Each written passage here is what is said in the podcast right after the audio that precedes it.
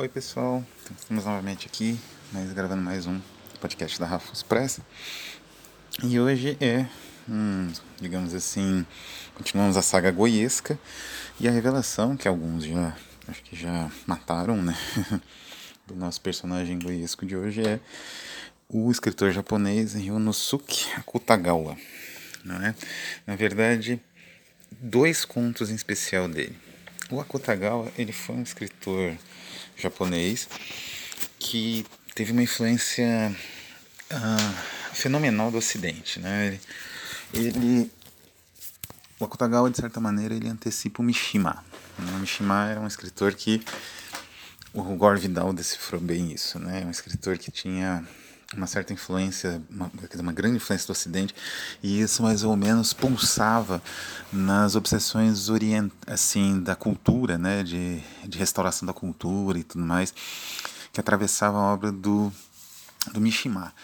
E, eu, e isso, claro, essa contradição levou a as questões ideológicas mais críticas né, da obra do Mishima, que provavelmente desagradam algumas pessoas, né, por conta da, digamos assim, não exatamente adesão, mas a, a, maneira como ele ideologicamente construiu alguns elementos, não bem na ficção, mas até na vida dele mesmo, né? O Akutagawa, que aliás cometeu suicídio com o Mishima bem jovem, né? É, com 30 e poucos anos, ele tinha a mesma questão, né? Quer dizer, o Ocidente é um alvo e, o, e a própria nação japonesa é, eram continuamente alvo de um escrutínio, de uma reelaboração, de uma refabulação, um através do outro. Isso gerou uma obra muito complexa, muito instigante e que, evidentemente, nela surgem em alguns momentos muito peculiares os elementos goiescos que eu aledi aqui com mais intensidade. Porque é importante destacar que o Akutagawa, ele era, digamos assim, o que era bizarro no Japão, ele era, se não cristão convertido, não é? Ele tinha uma grande admiração pelo cristianismo e isso é uma coisa filtrada dos autores que ele admirava, como o Huisman, que, como todo mundo sabe, se converteu ao cristianismo no fim da vida, ou Wilde, né? Idem. Um cristianismo estranho, evidentemente, mas ambos se converteram de certa forma, a, inclusive ao catolicismo nos dois casos, né? Então, o Akutagawa ele tinha uma admiração pelo cristianismo que ele usava como uma espécie, ao mesmo tempo que ele satirizava certos elementos do cristianismo, ele usava como uma espécie de resistência a, um, a, um, a corrente de pensamento que o cercava.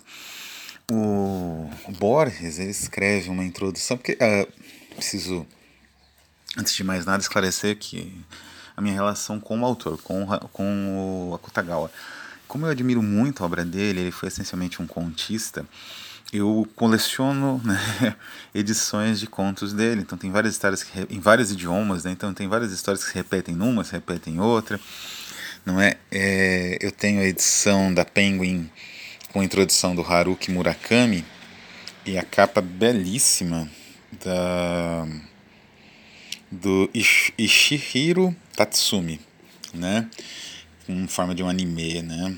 É um, eram umas edições que tinham essas capas feitas por quadrinistas da Penguin. Além dela, eu tenho uma edição espanhola dos anos 70, e aí que tem a introdução do Borges, que foi publicada, deixa eu ver, em Buenos Aires pelas Ediciones Mundo Nuevo, em 1959. Nossa, essa edição tá boa para 1959, enfim. 1959 e tem dois contos, que é o Capá e o Engrenagens, que é um conto brilhante também. O Capá eu tenho quase todas as coleções, talvez é o grande clássico, né, do, essa história alegórica uh, tão sugestiva, porque essas criaturas do yokai japonês, do folclore japonês, são tão interessantes, como as, as raposas também, que é outro grande foco do folclore japonês, que um escritor inglês que também estudou no Japão e estudou Akutagawa, que é o Quentin Crisp, ele reimaginou a história do Capá num outro diapasão, num livro chamado, uma novela chamada Out There, que é raríssima, mas se vocês toparem com ela em alguma outra edição nova, né, que é a edição que eu tenho até digitalizada, porque tinha esgotado e o editor me forneceu. Busquem, porque vale muito a pena. Mas voltando ao. Bom, Kappa, então, é a, a grande história do Akutagawa, mas não é dela. A Rashomon, talvez, né? O Akutagawa ele se tornou mais conhecido por conta da adaptação. Na verdade, o Kurosawa ele juntou elementos de dois contos diferentes, né? Um que chama, costuma ser traduzido como Into the Groove, ou é, em Mail Bosque e tudo mais, né? Que é uma, uma história em múltiplas perspectivas e o próprio Rashomon, que é o, o templo né, semi-destruído, que é uma segunda história. Então o, o Kurosawa espertamente juntou as duas e criou um dos melhores filmes dele, Kurosawa, um dos melhores filmes da história do cinema japonês, e o filme que, digamos, consagrou o nome da Kutagawa, que sempre foi um autor um pouco desconhecido. Como eu falei, não bem desconhecido, mas ele era negligenciado em seu próprio país por conta da visão ocidentalista que ele tinha. O Borges, né, que faz a introdução dessa minha edição do Capá com Los Engrenajes, ele fala que o, o Akutagawa, ele era... A tese né, do, do universitário do Akutagawa foi sobre William Morris. Quer dizer, um assunto um tanto fora de mão, né? Inclusive porque até a produção de livros no Oriente é um pouco diferente do Ocidente, a, produção poética, provavelmente não conheço esse trabalho da Kutagawa, acho que nunca foi traduzido para outro idioma, né? Fora, nunca foi, talvez tenha sido republicado no Japão, mas fora nunca. E eu não sei o tipo de análise que ele faz no Morris, né? Mas enfim, é um autor é, curioso, né? Uma escolha curiosa para uma pesquisa acadêmica no Japão do início do século XX. E porque ele morreu um pouco antes dos anos 30, né? No finalzinho dos anos é, 30. É, no finalzinho dos anos 20, acho, né? E o. Então, ele.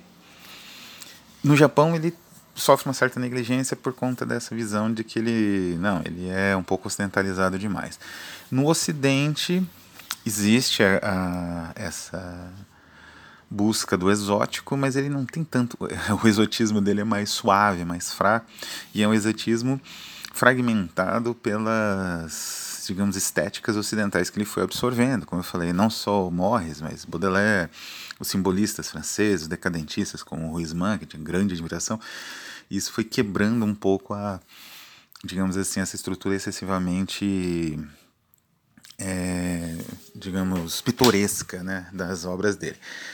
E tem um elemento que é importante, é que o Japão, no início do século XX, ele viveu uma pequena revolução estética por conta de uma reinterpretação do naturalismo, que lá ganhou um nome curioso de... Eu não vou encontrar aqui. Uh, ah, sim, achei, né? É a Shishosetsu né? Era uma estética de reinterpretação dos fatos a partir da, da subjetividade dos personagens, que é muito é, própria do Oriente. Foi uma reinterpretação do naturalismo e a Kutagawa está no centro dessa reinterpretação, porque várias das novelas dele têm bastantes elementos autobiográficos, mas muito mais que autobiográficos, elementos subjetivantes que torna a narrativa, digamos assim, fragmentada, não exatamente confiável, pontos de vista, vista mais complexos, né? Então era um, é uma corrente interessante, se desenvolveu no Japão, né? É, em inglês costuma ser traduzido como novela zeu, I novel, né? Mas, e o Akutagawa estava no centro dessa pequena evolução do naturalismo reinterpretado no Japão. Enfim, o que, que temos de goiesco para hoje com Akutagawa? Como eu disse, eu tenho algumas edições, tenho os engrenagens, contos realmente brilhantes, assim, que estão no nível do Maupassant, dos últimos contos do Maupassant, no que tange aí a, a expressão da loucura e uma percepção refinada do fantástico e da morte, do, do, da, daqueles assuntos que fascinavam e obcecavam os autores decadentistas e na, mesmo naturalistas né, do período.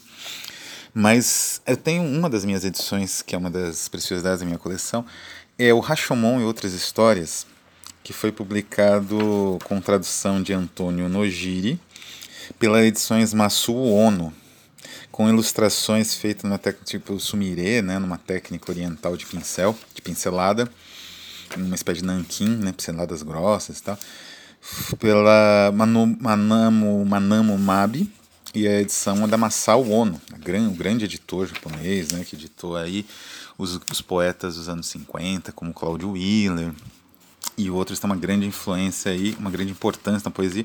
E ele publicou uma edição de clássicos orientais. É uma edição belíssima, ela, é, ela é, digamos assim, ela tem um formato um pouco diferenciado, mas não é vertical, mas horizontal, digo.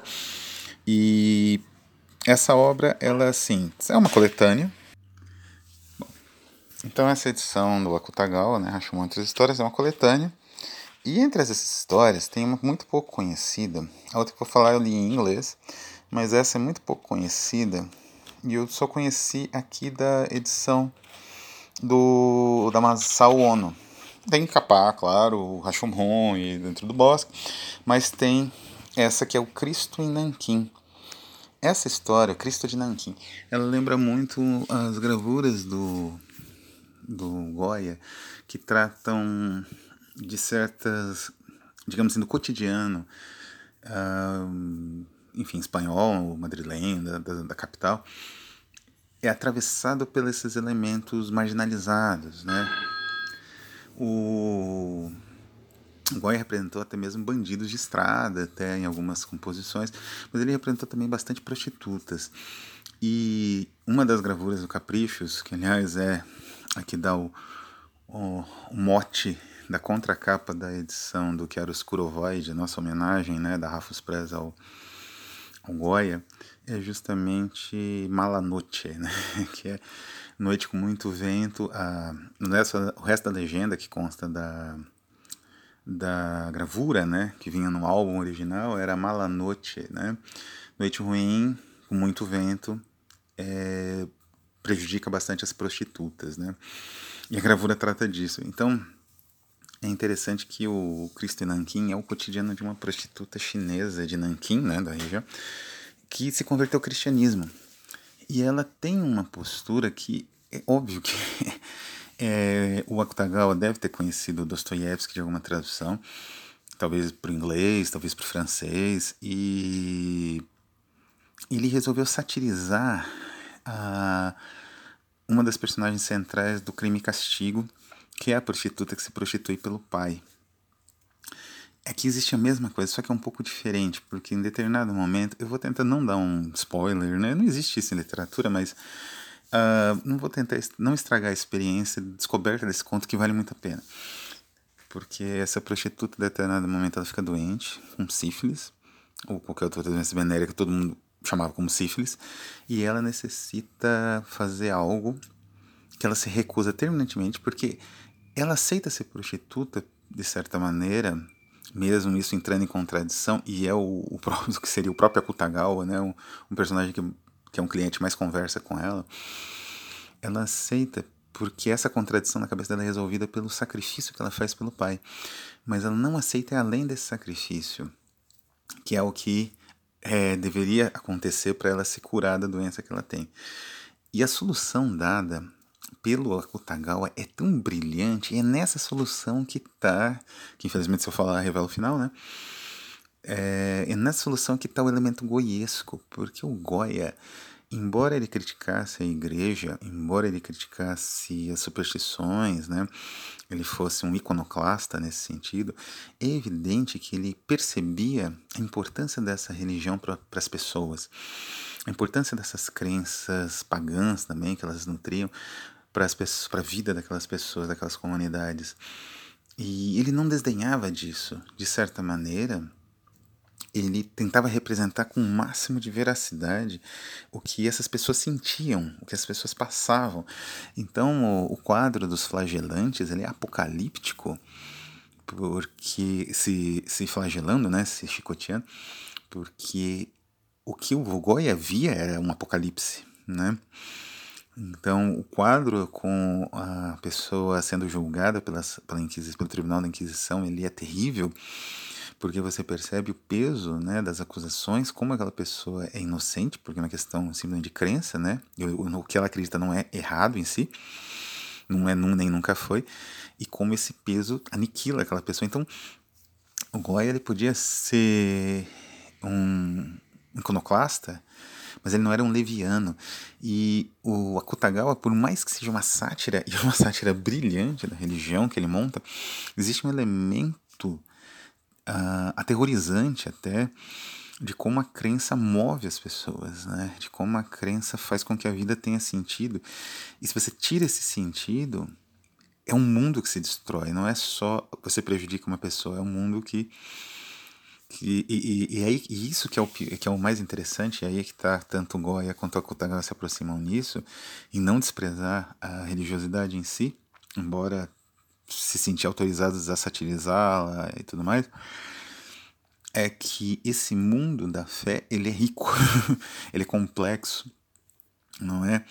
Nesse ponto também existe uma, uma reflexão parecida no Evers também, e é isso, é bastante goiesco, né? Quer dizer, uma peça como Aquelarre, ela não é só um desafio à religião juvenil, né? A religião estabelecida, embora fosse também, fosse aliás um desafio perigosíssimo na época que o Goya compôs, que ainda existia Inquisição na Espanha.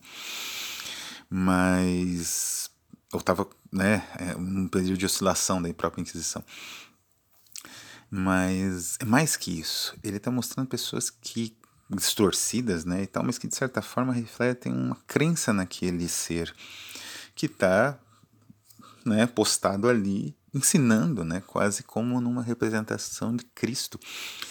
Então, é, é um, esse elemento da religiosidade no Akutagawa é bastante goiesco, né? Ele absorveu com contínuas contradições a religiosidade inspirada pelos seus heróis, digamos, autores, mas quando ele coloca esteticamente se aproxima das grandes gravuras do Goya, até mesmo temática, né, na questão das prostitutas e tudo mais.